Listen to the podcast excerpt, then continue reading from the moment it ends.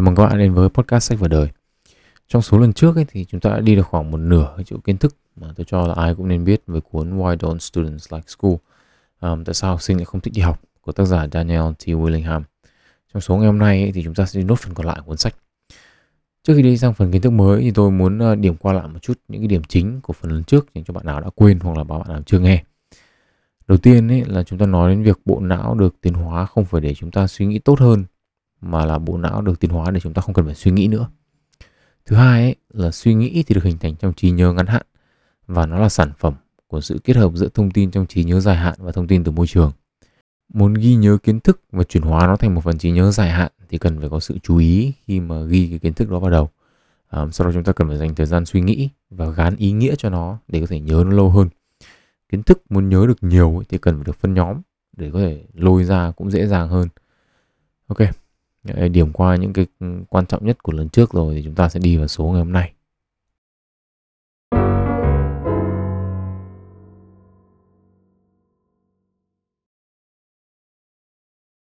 Ở cái phần ngoại truyện mà nhân dịp 1 tuổi của Sách và Đời ấy, thì tôi có nói về một vấn đề là học 1 biết 1 và học 1 biết 10.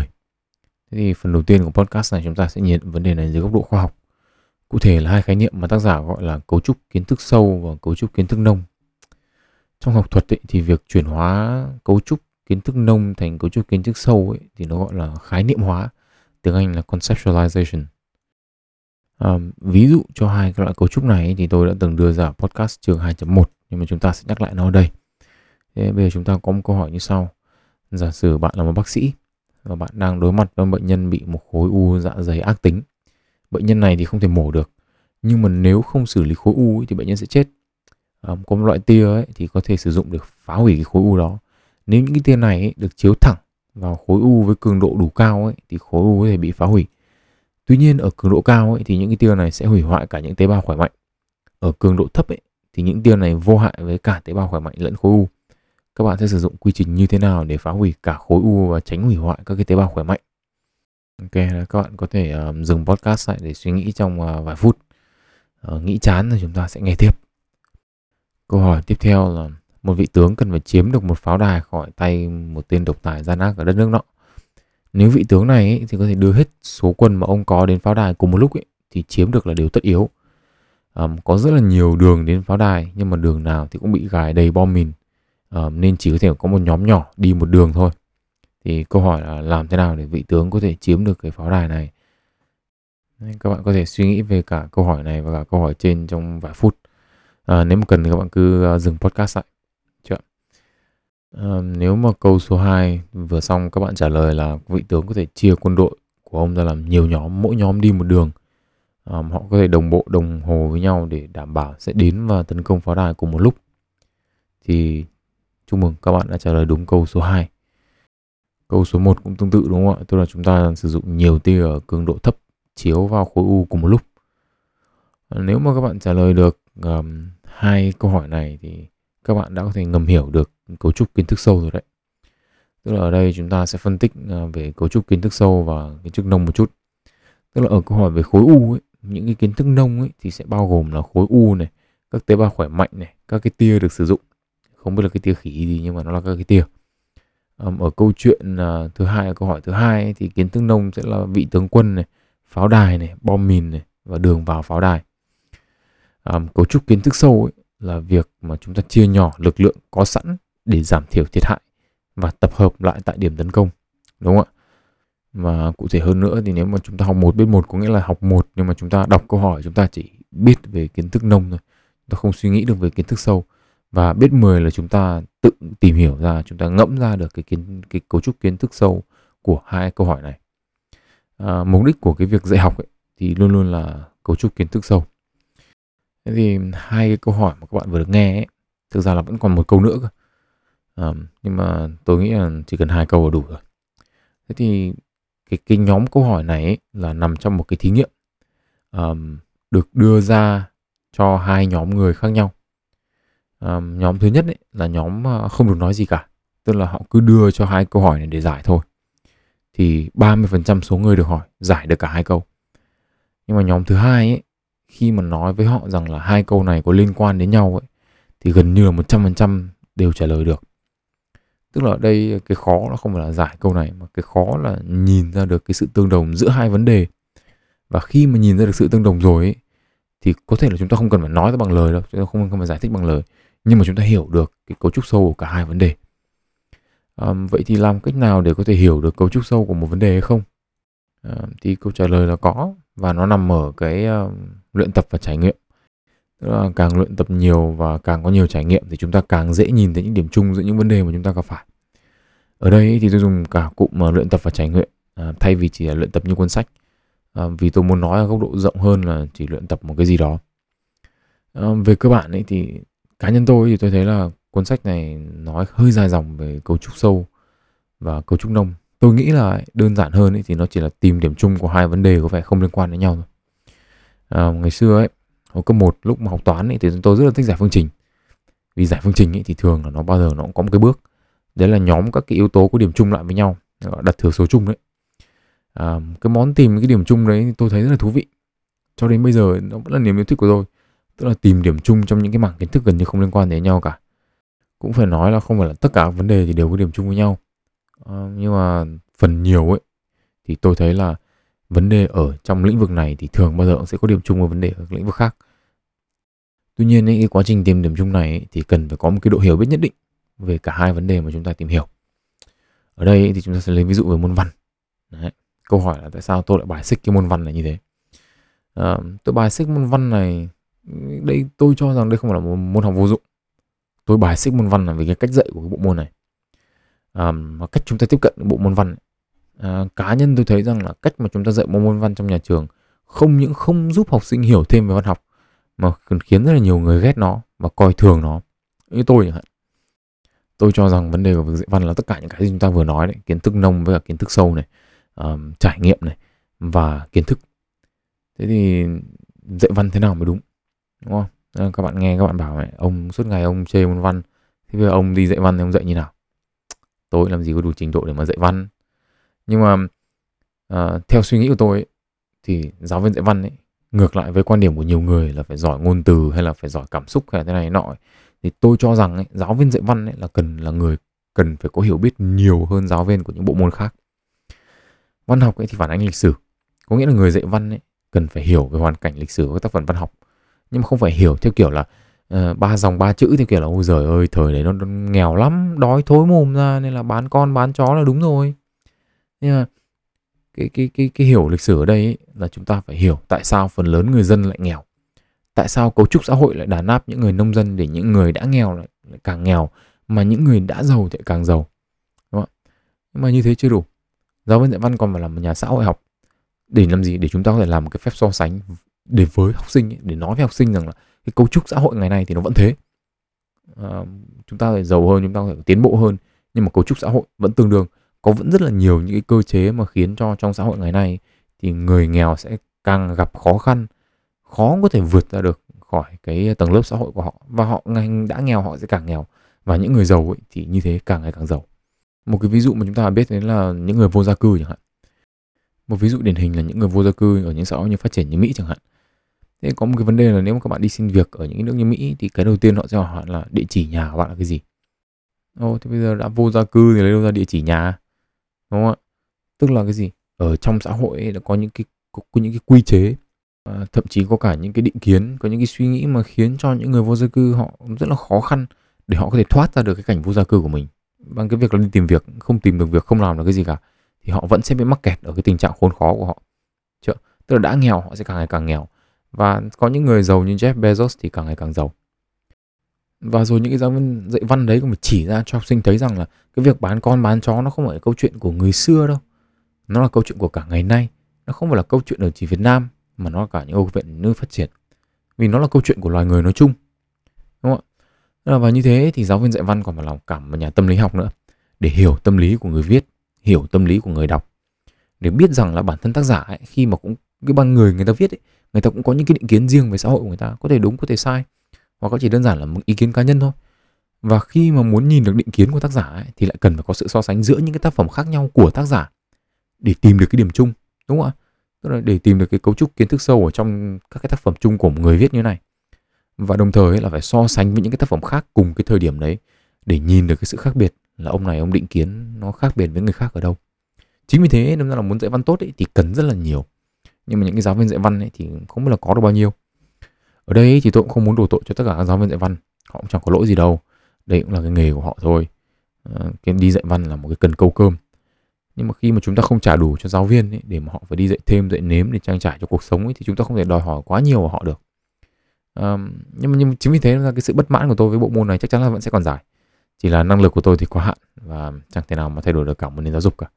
Nên là thôi thì cứ podcast của tôi thì tôi lên đây tôi than thở vậy. Ok, vậy thì chúng ta đã điểm qua một chút về cấu trúc kiến thức sâu và nông, đúng không ạ? Về cơ bản ấy, thì để có được cấu trúc kiến thức sâu ấy, chúng ta cần phải có luyện tập, có trải nghiệm và có kiến thức để tìm được điểm chung giữa các vấn đề dường như là không liên quan. Và thời lượng luyện tập ấy, thì cũng như là số lượng kiến thức và trải nghiệm cần phải có đủ ấy, để có thể tìm được những cái điểm chung này. Ở phần tiếp theo ấy, chúng ta sẽ đến với câu hỏi là đi học xong thì chúng ta cần phải biết suy nghĩ như các cái nhà khoa học hay không?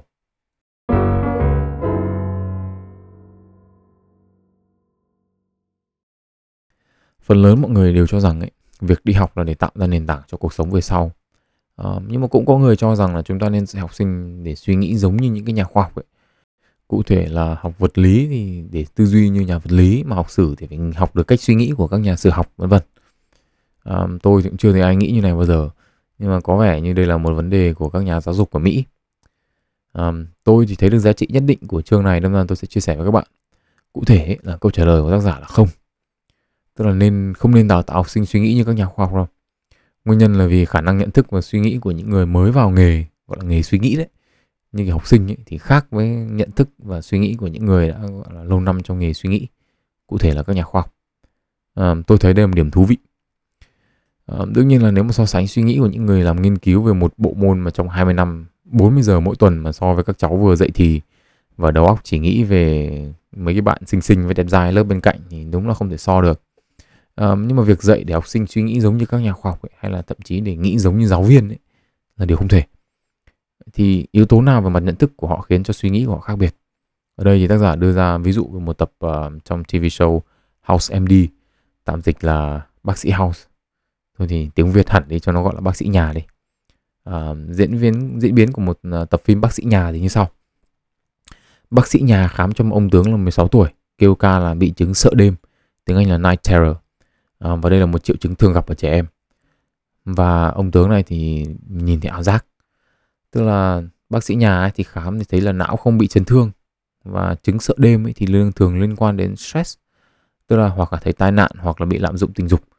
Thì chẩn đoán dự kiến là bị lạm dụng tình dục. Sau đấy bác sĩ nhà phát hiện ra là não ông tướng này đã từng bị chấn thương trong một trận đánh quần. Tức là môn thể thao tiếng Anh là lacrosse ấy. Thì chẩn đoán dự kiến được đổi thành chấn động não. Ông tướng này đang ngồi đá chân trên ghế thì bác sĩ nhà để ý thấy là chân của ông tướng này có hiện tượng giật giống như là khi đang chìm vào giấc ngủ, nhưng mà lại ông này thì không ngủ một tí nào. Quan sát này thay đổi chẩn đoán từ chấn động não sang một dạng bệnh thoái hóa và yêu cầu là ông này phải nhập viện.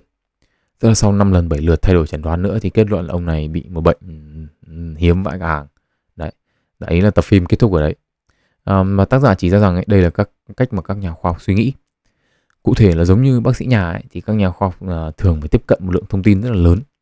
Ai cũng cho rằng nhiều thông tin là tốt, nhưng mà trên thực tế thì đây là vấn đề chứ không phải lợi thế đâu.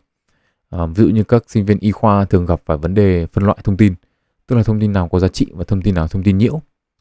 Nhưng mà các bác sĩ lâu năm thì không. Họ thường biết là thông tin nào thông tin quan trọng, giúp thay đổi chẩn đoán, và thông tin nào thì ít có giá trị. Và từ đó họ dành sự tập trung của họ vào những thông tin có giá trị. Nghiên cứu cho thấy là những cái chuyên gia ở lĩnh vực nào thì thường có khả năng chỉ ra những yếu tố mang tính chất quan trọng và giúp cấu thành nên giải pháp ở lĩnh vực đó. Ví dụ như là giáo viên mà nhiều năm kinh nghiệm ấy, thì biết là những hành vi nào của học sinh là hành vi bát nháo chấp nhận được và đâu là hành vi bù láo cần phải chấn chỉnh ngay lập tức. Ở đây ấy, thì tác giả lập luận là nguyên nhân dẫn đến năng lực này của các chuyên gia hay là các bác sĩ lâu năm hay là các cái nhà giáo có kinh nghiệm ấy, thì đấy là do họ nghĩ đến cấu trúc sâu của một vấn đề. Cụ thể ấy, là một trong số đó là chức năng của thông tin. Ví dụ như nghiên cứu ở những kiện tướng cờ vua ấy, cho thấy là những kiện tướng giữa những cái kiện tướng và những người chơi nghiệp dư ấy, mà cùng nhìn một bàn cờ với một trận cờ đang đánh dở, sau đó yêu cầu họ sắp xếp lại dựa trên trí nhớ, thì những cái kiện tướng này ấy, sẽ sắp xếp bàn cờ theo nhóm. Khi được hỏi tại sao lại sắp xếp theo nhóm, tức là nhiều quân cờ cùng lúc, thì họ trả lời đây là những cái cuộc chiến khác nhau đang diễn ra trên cùng bàn cờ. Nói một cách cơ bản ấy, những cái quân cờ ở những khu vực này thì là đang đánh nhau, và cái thông tin đấy thì có chức năng nhất định trong một cái trận chiến tổng là cả cái trận cờ đang diễn ra. Nhưng mà nếu mà chỉ xếp quân cờ linh tinh ấy, không theo trình tự diễn biến của một ván cờ bình thường ấy, thì khả năng ghi nhớ của các kiện tướng hay là người chơi nghiệp dư là bằng nhau. Một cái ví dụ cá nhân mà tôi muốn đưa ra cho các bạn dễ hiểu đấy là ở chính bản thân các bạn ấy. Tức là cái việc hiểu, nắm vững và sử dụng cấu trúc kiến thức sâu là một điều mà chúng ta làm hàng ngày. Để hiểu cái quan điểm này, các bạn hãy nghĩ về hệ thống mối quan hệ xã hội của các bạn. Trong hệ thống này ấy, thì có những người mà chúng ta ghét, có những người chúng ta yêu quý, có những người chúng ta hơi ghét, có những người chúng ta hơi yêu quý, và có những người chúng ta khá là trung lập. Nếu các bạn suy nghĩ một chút ấy, thì nhóm người mà các bạn yêu quý, giả dụ thôi, cái nhóm mà các bạn yêu quý hoặc là cái nhóm mà các bạn ghét ấy, thì sẽ có những đặc điểm chung nhất định. Và những đặc điểm này ấy, thì có tương quan với đặc điểm của chính bạn. Ví dụ, nếu bạn là một người thoải mái thì bạn sẽ không có vấn đề gì với những người có xu hướng không đúng giờ, hay gọi là những người cao su đến muộn ấy. Nhưng mà nếu mà bạn là một người nghiêm túc, giờ rất chỉn chu ấy, hoặc là bạn chỉ đơn giản là bạn quý trọng cái thời gian của mình thôi, thì bạn sẽ khó chịu với những người mà đến muộn. Và như thế thì sau nhiều lần tương tác với những người đến muộn ấy, thì bạn sẽ để ý thấy điểm chung của họ. Ví dụ như là những người đến muộn thì hay không cẩn thận này, hoặc là họ không biết lên kế hoạch này, hoặc là họ có cái tính cách bốc đồng chẳng hạn. Thì có nghĩa là bạn đang hình thành cái hệ thống kiến thức sâu cho mình. Cái đi muộn ấy, nó chỉ là kiến thức nông thôi, vì nó chỉ là biểu hiện bên ngoài của những tính ngầm mẩn khác. Từ đó ấy, khi mà bạn quen một người mới ấy, nếu mà bạn thấy ai đấy có một xu hướng bốc đồng chẳng hạn, và cái sự bốc đồng này thì thể hiện là ở những cái khác, như lời ăn, tiếng nói, những hành động họ làm, thì bạn sẽ ngay lập tức dự đoán rằng là nếu hẹn hò với người này chắc chắn là người ta sẽ đi muộn. Nếu mà người ngoài nhìn vào ấy, thì họ sẽ không hiểu là tại sao bạn chỉ nghe một câu chuyện, nhìn vào hành động mà có thể dự đoán được là việc nếu hẹn hò thì người kia sẽ đi muộn. Bởi vì đơn giản là họ không có những dữ liệu của bạn có, và họ có khi cũng chả quan tâm đến việc đi muộn.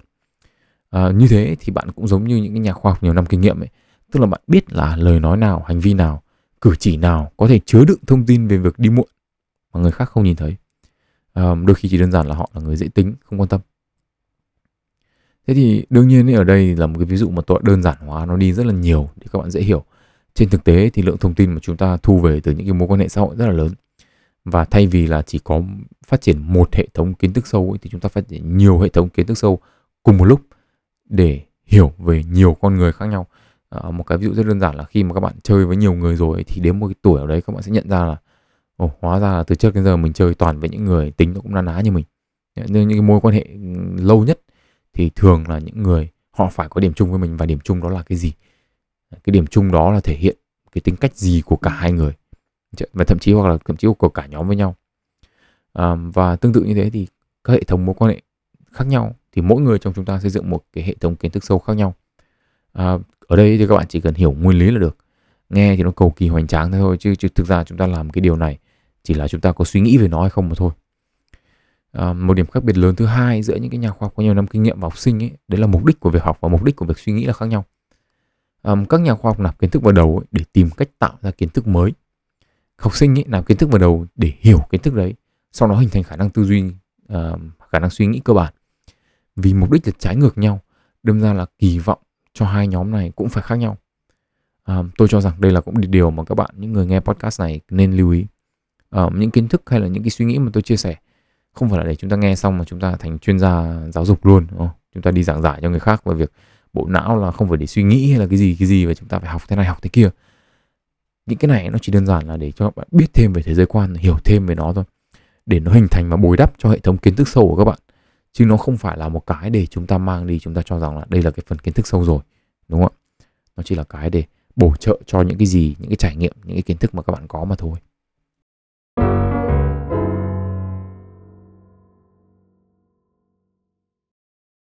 Phần tiếp theo thì chúng ta sẽ đến với một vấn đề mà tôi đã nghi là vô dụng, nhưng mà đọc quyển này thì tôi mới biết là nó chỉ hơi vô dụng thôi, chứ nó không vô dụng hẳn như tôi nghĩ. Đấy là các phong cách học khác nhau. Cụ thể là có người học bằng hình ảnh, có người học bằng âm thanh, có người học bằng múa may, chân tay quay cuồng. Ở đây ấy, thì đầu tiên tác giả chỉ ra sự khác biệt về năng lực, nhận thức và phong cách học. Năng lực về mặt nhận thức ấy, là khả năng suy nghĩ về một vấn đề nhất định. Còn phong cách học ấy, là xu hướng suy nghĩ theo một kiểu nhất định. Ví dụ như là suy nghĩ theo trình tự, tức là từng thứ một, hoặc là suy nghĩ theo hướng tổng thể, nhiều thứ một lúc. Một cái khác biệt dễ thấy nhất là chúng ta trong cái việc so sánh, tức là năng lực nhận thức của người này tốt hơn hoặc kém hơn người kia.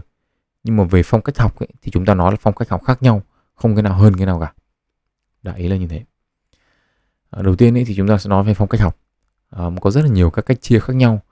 Ví dụ như người học bằng hình ảnh, học bằng âm thanh, học bằng vận động. Cái một trong những câu mà tôi đã từng nghe là em là người học bằng hình ảnh anh ạ. Nhiều chữ như này em học không có vào. Bản thân tôi thì vì học dốt mà, nên đã từng tự hỏi là tôi học bằng cái khỉ gì. Dựa trên suy nghĩ của cái bạn mà tôi vừa nói đến ấy, thì chúng ta sẽ có một cái lập luận như sau.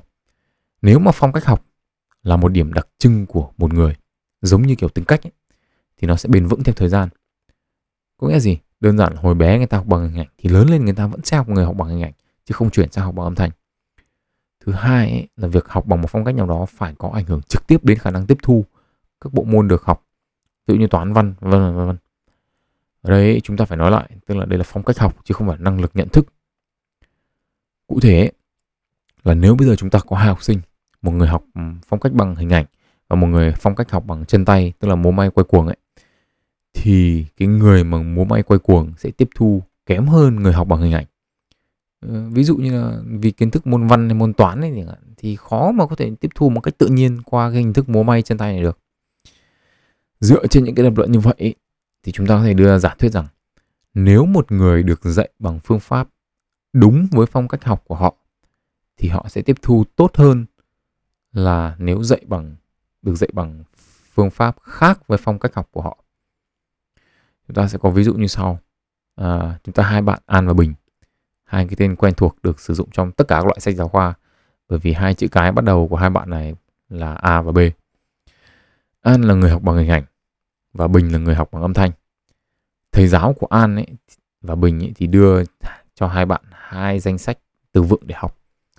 Để học danh sách 1 thì cả hai phải nghe một cái file âm thanh, tức là cái file đấy thì đọc cái từ vựng và nghĩa của chúng vài lần. Để học danh sách từ thứ hai ấy, thì cả hai được xem một slideshow có từ và nghĩa thể hiện qua hình ảnh.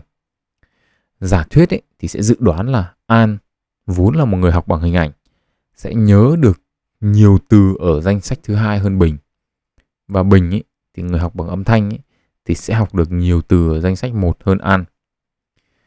Đáng tiếc ấy, là rất là nhiều nghiên cứu thử nhiều cách khác nhau ấy, thì đều chỉ ra rằng An và Bình dốt như nhau dù có học bằng phương pháp nào đi chăng nữa. Nói ngắn gọn là không có bằng chứng nào chỉ ra rằng phương pháp học ảnh hưởng quá đến năng lực tiếp thu cả. Ở đây ấy, tôi cũng muốn nói là bạn nào mà muốn cãi ấy, tức là bạn nào muốn bảo vệ quan điểm là em học phong cách bằng hình ảnh và cuộc đời em là chỉ học bằng hình ảnh thôi, thì các bạn nên mua cuốn sách này về đọc. Tác giả thì là giải thích khá là cặn kẽ về việc làm thế nào mà có một số người vẫn có thể tự huyễn hoặc bản thân về việc phong cách này thì tốt hơn phong cách kia, và trích dẫn cả nghiên cứu nữa để các bạn có tìm hiểu thêm hoặc là email thẳng cho những người làm nghiên cứu để có thể cãi nhau với họ. Tiếp nữa là chúng ta có các loại trí thông minh khác nhau. Tác giả thì nói đến 8 loại trí thông minh được phân loại bởi nhà tâm lý học Howard Gardner của Đại học Harvard. Trong đó bao gồm trí thông minh ngôn ngữ, trí thông minh logic, trí thông minh âm nhạc. Đấy, cái kiểu đấy, mấy cái đấy chắc các bạn quen hết rồi. Ở đây thì tác giả có trích lời của Howard Gardner, đấy là ông này không phân loại phong cách học hay là phong cách tiếp thu, mà là năng lực nhận thức, tức là cái khái niệm còn lại mà chúng ta chưa nói đến. Cụ thể năng lực nhận thức ở đây ấy là năng lực nhận thức ở các mảng khác nhau của mỗi người khác nhau, chứ không phải là đây là các cái loại thông minh để chúng ta mang và dạy trong nhà trường. Nên là bây giờ bạn nào mà nghe thấy là em dạy theo 8 loại hình thông minh này thì các bạn nên đề phòng. Hình như ngày trước tôi cũng đã từng nói như thế rồi. Về mặt trí thông minh ấy, thì đúng là giữa mọi người có sự khác nhau nhất định. Theo như hiểu biết giới hạn của tôi về trí thông minh ấy, thì đầu tiên là trí thông minh thì có bị ảnh hưởng nhất định từ yếu tố di truyền. Theo những nghiên cứu về trí thông minh tại thời điểm này ấy, thì nhìn chung ấy, thì các loại trí thông minh khác nhau thì có sự tương quan nhất định với nhau, nhưng mà chưa ai tìm ra nguyên lý học động nào mà giải thích được tất cả trí thông minh cả. Ví dụ như là nghiên cứu thì cho rằng là điểm các bài về ngôn ngữ thì có tương quan với điểm các bài về toán, nhưng mà chúng tương quan với nhau, tức là các bài ngôn ngữ ấy, thì tương quan với nhau nhiều hơn là tương quan với toán. Trí thông minh chung chung, tức là được đo bằng những cái bài kiểm tra như IQ ấy, thì cũng có sự tương quan nhất định với cả toán lẫn ngôn ngữ. Câu hỏi là trí thông minh chung chung là cái khỉ gì? Thì tác giả đưa ra một vài điểm về trí thông minh như sau. Những người thông minh thì hiểu những cái ý tưởng phức tạp và sử dụng nhiều hình thức lập luận khác nhau. Những người thông minh thì có thể giải quyết vấn đề thông qua suy nghĩ và học từ trải nghiệm của họ. Nhìn chung thì đây là một cái định nghĩa khá là dễ hiểu và trùng với suy nghĩ của nhiều người về cái gọi là trí thông minh. Vậy thì trí thông minh thì nó đến từ đâu? Lúc nãy thì tôi có nói là trí thông minh là có ảnh hưởng từ di truyền. Thế thì phần còn lại là luyện tập. Trước khi đi vào cái phần trí thông minh thì tôi cũng muốn lưu ý với các bạn là các bạn nên có cái sự phân biệt rõ ràng giữa cái việc là giữa cái khái niệm là năng lực về mặt nhận thức và phong cách học. Phong cách học ấy thì là cái khái niệm mà tôi cho rằng là vô dụng. Tức là ông này bảo học bằng cái kia, ông này học bằng cái này thì tiếp thu tốt hơn, thì chả ông nào ông tốt hơn đâu, ông nào cũng rốt như nhau rồi. Tức là học bằng cái cách khỉ gì cũng được, cứ miễn là nhồi chữ vào đầu là được. Quay lại chủ đề về luyện tập để cho nó thông minh. Thế các bạn có thể cho rằng là làm sao mà luyện tập thì làm sao mà thông minh lên được. Thế thì còn khỉ gì gọi là thông minh nữa. Nếu bạn lập luận như vậy thì về cơ bản là nó khá giống suy nghĩ của tôi về cái từ thông minh. Nhưng mà ấy, như thế thì chỉ ra một cái điều ấy, là tôi và bạn định nghĩa cái từ thông minh dựa trên tính di truyền thôi. Những nghiên cứu về cái món thông minh này thì chỉ ra những cái điều thú vị khác. Ví dụ như nghiên cứu cặp song sinh cùng trứng và khác trứng của Đại học Minnesota thì cho thấy là 50% trí thông minh đến từ gen. Nhưng ấy, những nghiên cứu về sau này ấy, với công nghệ đọc mã gen ấy, tức là cái công nghệ đây là đọc bộ mã gen của toàn bộ mã gen của loài người, xong rồi tìm xem là cái trí thông minh thì nó đến từ đâu và những người thông minh thì khác những người không thông minh ở cái chỗ nào trên cái đoạn mã gen của họ ấy, thì cho thấy là chỉ khoảng có 20% trí thông minh là đến từ gen thôi. Thế câu hỏi đặt ra là thì tóm lại là gen thì chiếm bao nhiêu phần trăm cho trí thông minh? Câu trả lời ấy, là tại thời điểm hiện tại ấy, các nhà khoa học ấy cho rằng là cũng chả biết. Nhưng mà bao nhiêu phần trăm ấy, nó không quan trọng bằng việc là ảnh hưởng của gen lên trí thông minh ấy, là ảnh hưởng gián tiếp chứ không phải ảnh hưởng trực tiếp. Bình thường ấy, khi mà chúng ta nói là ảnh hưởng của gen lên trí thông minh trực tiếp ấy, thì chúng ta sẽ nghĩ là có gen ABC hay là gen XYZ nào đó khiến chúng ta thông minh, và cứ có cái gen đấy thì chúng ta thông minh. Được chưa? Nhưng mà ảnh hưởng gián tiếp ấy, thì có nghĩa là gen gây ảnh hưởng lên các yếu tố khác, và những cái yếu tố khác đấy ảnh hưởng lên trí thông minh. Ví dụ gen có thể gây ảnh hưởng lên hành vi dạy dỗ của bố mẹ bạn, từ đó ảnh hưởng đến trí thông minh của bạn. Đương nhiên là bạn thì vẫn thừa hưởng gen của bố mẹ bạn nữa, nên nó vẫn cơ bản là vẫn là nửa gen nửa dạy dỗ. Nhưng mà ấy, do tính chất ảnh hưởng gián tiếp của gen lên hành vi ấy, nên là hành vi là một phần không thể tách rời ra khỏi gen trong việc quyết định trí thông minh của bạn được. Cái cách mà gen ảnh hưởng lên hành vi thì nó như này. Ví dụ là bạn có gen cao đi, thì bạn có những lợi thế nhất định khi mà chơi những môn thể thao như bóng rổ hay là bơi lội. Vì có những lợi thế này nên là khi chơi những môn thể thao này lúc còn nhỏ ấy, thì bạn sẽ giành được nhiều thành tích hơn, ghi được nhiều điểm hơn, hay là trong bóng rổ hay là bơi nhanh hơn những người thi đấu cùng với bạn. Nhờ thế mà nhờ có thành tích tốt hơn thì bạn sẽ chịu khó luyện tập hơn, đúng không ạ? Sau đó bạn có thể vào đội tuyển của trường, được luyện tập bổ sung thêm nữa, rồi đi thi đấu, có thể chơi bán chuyên, thậm chí là chơi cả chuyên nghiệp. Việc luyện tập thì khiến cho bạn giỏi bóng rổ và bơi lội, nhưng mà gen là cái mà đưa bạn đến hai bộ môn thể thao này từ đầu. Ở đây thì chúng ta cũng có thể đưa ra một số cái lập luận khác tương tự. Tức là ví dụ như là bố mẹ bạn là người thông minh sẵn có chẳng hạn, nhưng bạn hưởng sái của bố mẹ đi, tức là có tí thông minh sẵn có trong người đi. Vì có sẵn trí thông minh nên là lúc đi học mẫu giáo hay là cấp 1 ấy, thì bạn đã tiếp thu kiến thức nhanh hơn bạn bè. Sau được cô khen này, được bạn hỏi bài này, xong rồi sướng, đúng không? Về nhà khoe với bố mẹ. Xong rồi từ đó bạn thấy là học giỏi, được khen, có cái hay. Xong đó bạn chịu khó học hơn, bạn chăm làm bài về nhà hơn. Thay vì đi chép văn mẫu thì bạn tự đi làm văn lấy chẳng hạn đấy, ví dụ thế. Dần dần ấy, thì những cái thành công nhỏ nhỏ đó ấy, sẽ đưa cái cuộc đời của bạn về con đường học hành thi cử chẳng hạn, ví dụ thế. Theo một hướng khác nhé, thì gen cũng có thể làm cho bạn vụng về hơn người khác. Và chính vì thế là chơi thể thao thì bạn sẽ kém hơn. Và như thế thì không chơi thể thao nữa thì dành thời gian ở nhà học bài và đọc sách. Thế thì cuộc đời của bạn nó cũng xô đẩy bạn như là cái một ông tướng đã có sẵn trí thông minh ở trên, đúng không? Tức là ngồi nhà đọc sách, học bài, đọc bài xong làm bài thấy điểm cao được khen, xong lại thế này thế nọ đấy. Thế cuộc đời nó cứ xô thế thôi. Được chưa? Thế thì như vậy thì thông minh thì bao gồm hai yếu tố là gen và dạy dỗ. Nhưng mà hai yếu tố này thì lại liên kết chặt chẽ với nhau. Cá nhân tôi ấy, thì tôi tin là gen mà trực tiếp ấy, ảnh hưởng trực tiếp của gen lên trí thông minh ấy, thì nó chỉ khoảng 20% thôi. Đây là dựa trên cái nghiên cứu về bộ mã gen con người ấy. Lý do tôi tin như thế ấy, là tôi nhìn thấy có một cái quan sát cá nhân. Tức là ông cậu tôi ấy, là người mà được nhắc đến ở số lần trước trong cái việc nhớ số điện thoại ấy, là một trong những người trong nhà tôi có gen thông minh thuộc dạng nổi trội. Nhưng mà chính vì thông minh ấy, nhiều vấn đề ông cậu tôi lại tự cảm nhận mà cho rằng mình đúng. Ví dụ như việc ông cậu tôi cho rằng là rượu là chất kích thích, còn bia là chất gây ức chế. Nhưng mà trên thực tế thì cả hai đều là chất gây ức chế thần kinh, bởi vì cả hai đều là đồ uống có cồn. Tôi có nói thì ông cậu tôi cười và bảo mày thì biết cái gì, tao uống rượu bia bao nhiêu năm nay rồi. Đương nhiên là kinh nghiệm uống rượu bia của ông cậu tôi thì là nó tặng kèm ông cậu cả bệnh tiểu đường luôn. Nhưng mà đấy là vấn đề của việc chỉ dựa vào 20% thông minh trời ban. Là chúng ta có 20% rồi, nhưng mà chúng ta vẫn cần phải đọc, chúng ta vẫn cần biết để chúng ta hiểu, chứ không phải là cứ dựa vào trí thông minh như thế mà được. Điểm cuối cùng ấy, của cuốn sách này mà tôi muốn chia sẻ với các bạn ấy, là nếu các bạn tin vào trí thông minh có thể thay đổi được theo thời gian ấy, thì đấy là bước đầu tiên khiến cho các bạn thông minh lên. Đây là một cái phần khái niệm tư duy phát triển được nhắc đến trong cuốn sách có tên là Mindset, The New Psychology of Success. Đây là cái cuốn sách mà chắc là mấy cái ông thánh nhân dạy làm giàu với cả thầy dạy phát triển bản thân với những cái khỉ gì hay mang ra làm ví dụ lắm ấy. Nhưng mà nhìn chung mà nếu bạn tin rằng bạn có thể thay đổi trí thông minh của mình, bắt tay vào chịu khó học hành và làm việc thì bạn sẽ phát triển trí thông minh của mình. Thế tổng hợp lại thì cái chương 18.2 này nói về cái gì? Một ấy, là cấu trúc của kiến thức sâu và cấu trúc kiến thức nông.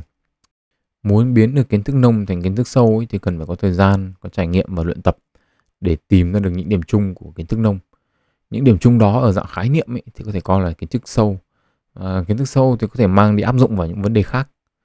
Cấu trúc kiến thức sâu cũng là sự khác biệt giữa một người đi học với mục đích để biết và một người đi học với mục đích để sản xuất ra kiến thức. Nói một cách dân dã là đừng kỳ vọng khi mình đọc sách mình có thể nghĩ được như thằng viết sách. Trí thông minh ấy thì có nhiều loại, có thể là mỗi người một kiểu.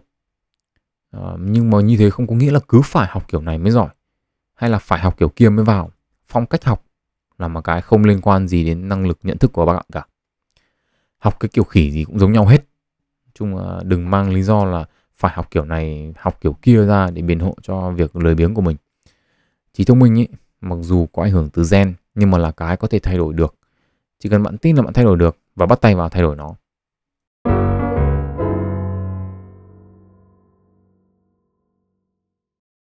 Ở phần cuối cùng này thì tôi có một cái vài quan điểm cá nhân thôi muốn chia sẻ với các bạn.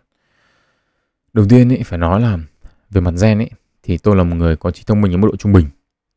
Ở trong nhà ấy, thì tôi thuộc dạng kém thông minh so với cả em ruột tôi, cũng như là các anh chị em họ hàng nội ngoại. Nếu mà có thì tôi chỉ có được gen thể thao của bố tôi thôi. Tức là môn gì tôi cũng chơi được.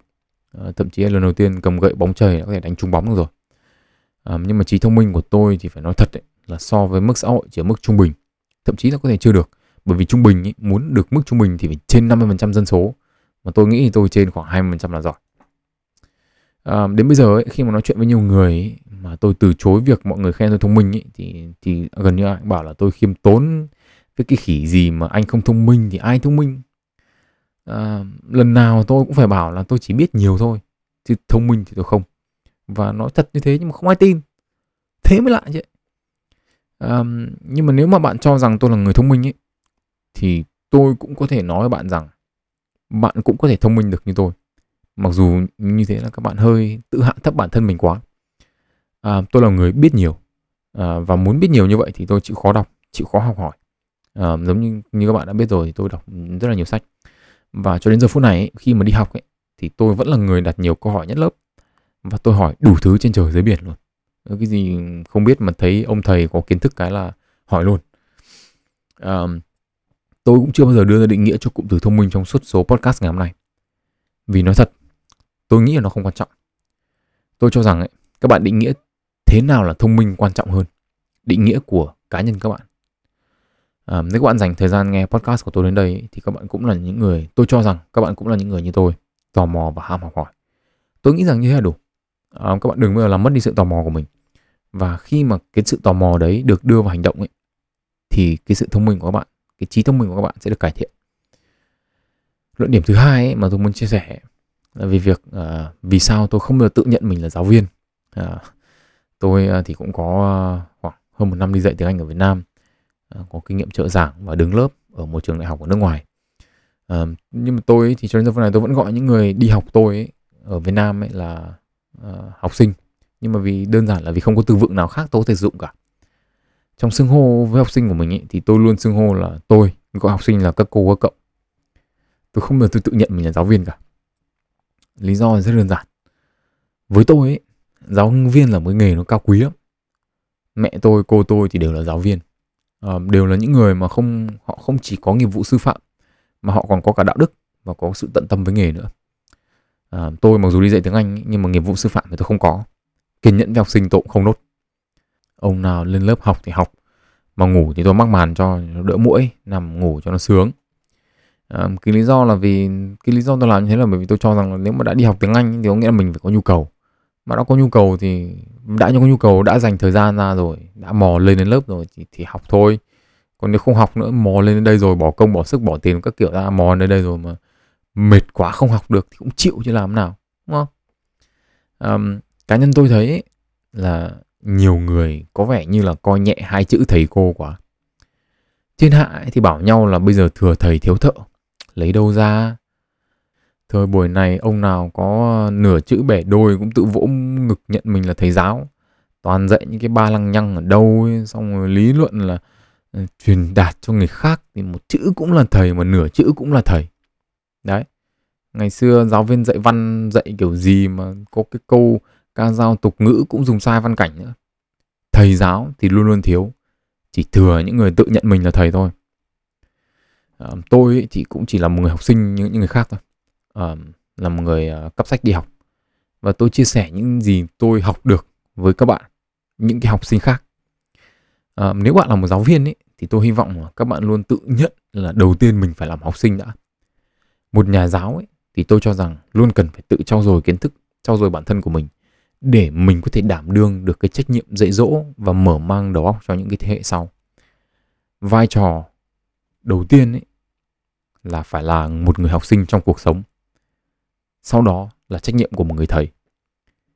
Khi mà chúng ta đặt mình là vị thế học sinh ấy, thì chúng ta luôn tìm cách để học sinh của chúng ta tiếp thu tốt hơn, đúng không ạ? Và tôi cũng hy vọng rằng là nếu bạn nào mà nghe podcast của tôi mà là giáo viên ấy, nhất là giáo viên dạy văn ấy, thì dạy làm sao mà đừng để sau này có đứa học sinh nào nó lại đi làm một cái podcast, nó ngồi nó chửi cái môn văn suốt từ buổi này sang buổi khác như thế. Và ở vị trí giáo viên ấy, thì khi bạn phát triển, bạn biết thêm kiến thức và thông minh lên ấy, thì học sinh của bạn là những người được hưởng lợi. Nếu mà các bạn đã nghe đến đây, các bạn cảm thấy hào hứng hơn trong việc học hành và làm mình thông minh lên, thì tôi mong rằng ấy, các bạn không chỉ dừng chân ở sách và đời, mà các bạn còn đến với những podcast khác, những kênh YouTube khác để học hỏi từ những cái người học sinh khác, cũng như tôi, cũng như các bạn đang tìm hiểu về cuộc sống. Hoặc là các bạn tìm đến những người thầy, những người cô, những nhà giáo thực thụ để không chỉ được tiếp thu kiến thức mà còn được truyền lửa, được truyền nhiệt huyết để học nhiều hơn nữa, để phát triển bản thân mình tốt hơn nữa. Chào mừng các bạn đã đến với điểm dừng chân của sách và đời. Hy vọng những điểm dừng chân sau sẽ mang lại cho các bạn nhiều kiến thức hơn, mở rộng góc nhìn các bạn nhiều hơn nữa. Tên tôi là Nguyễn Tiến Đạo. Hẹn gặp lại các bạn ở những số lần sau và chúc các bạn một ngày tốt lành.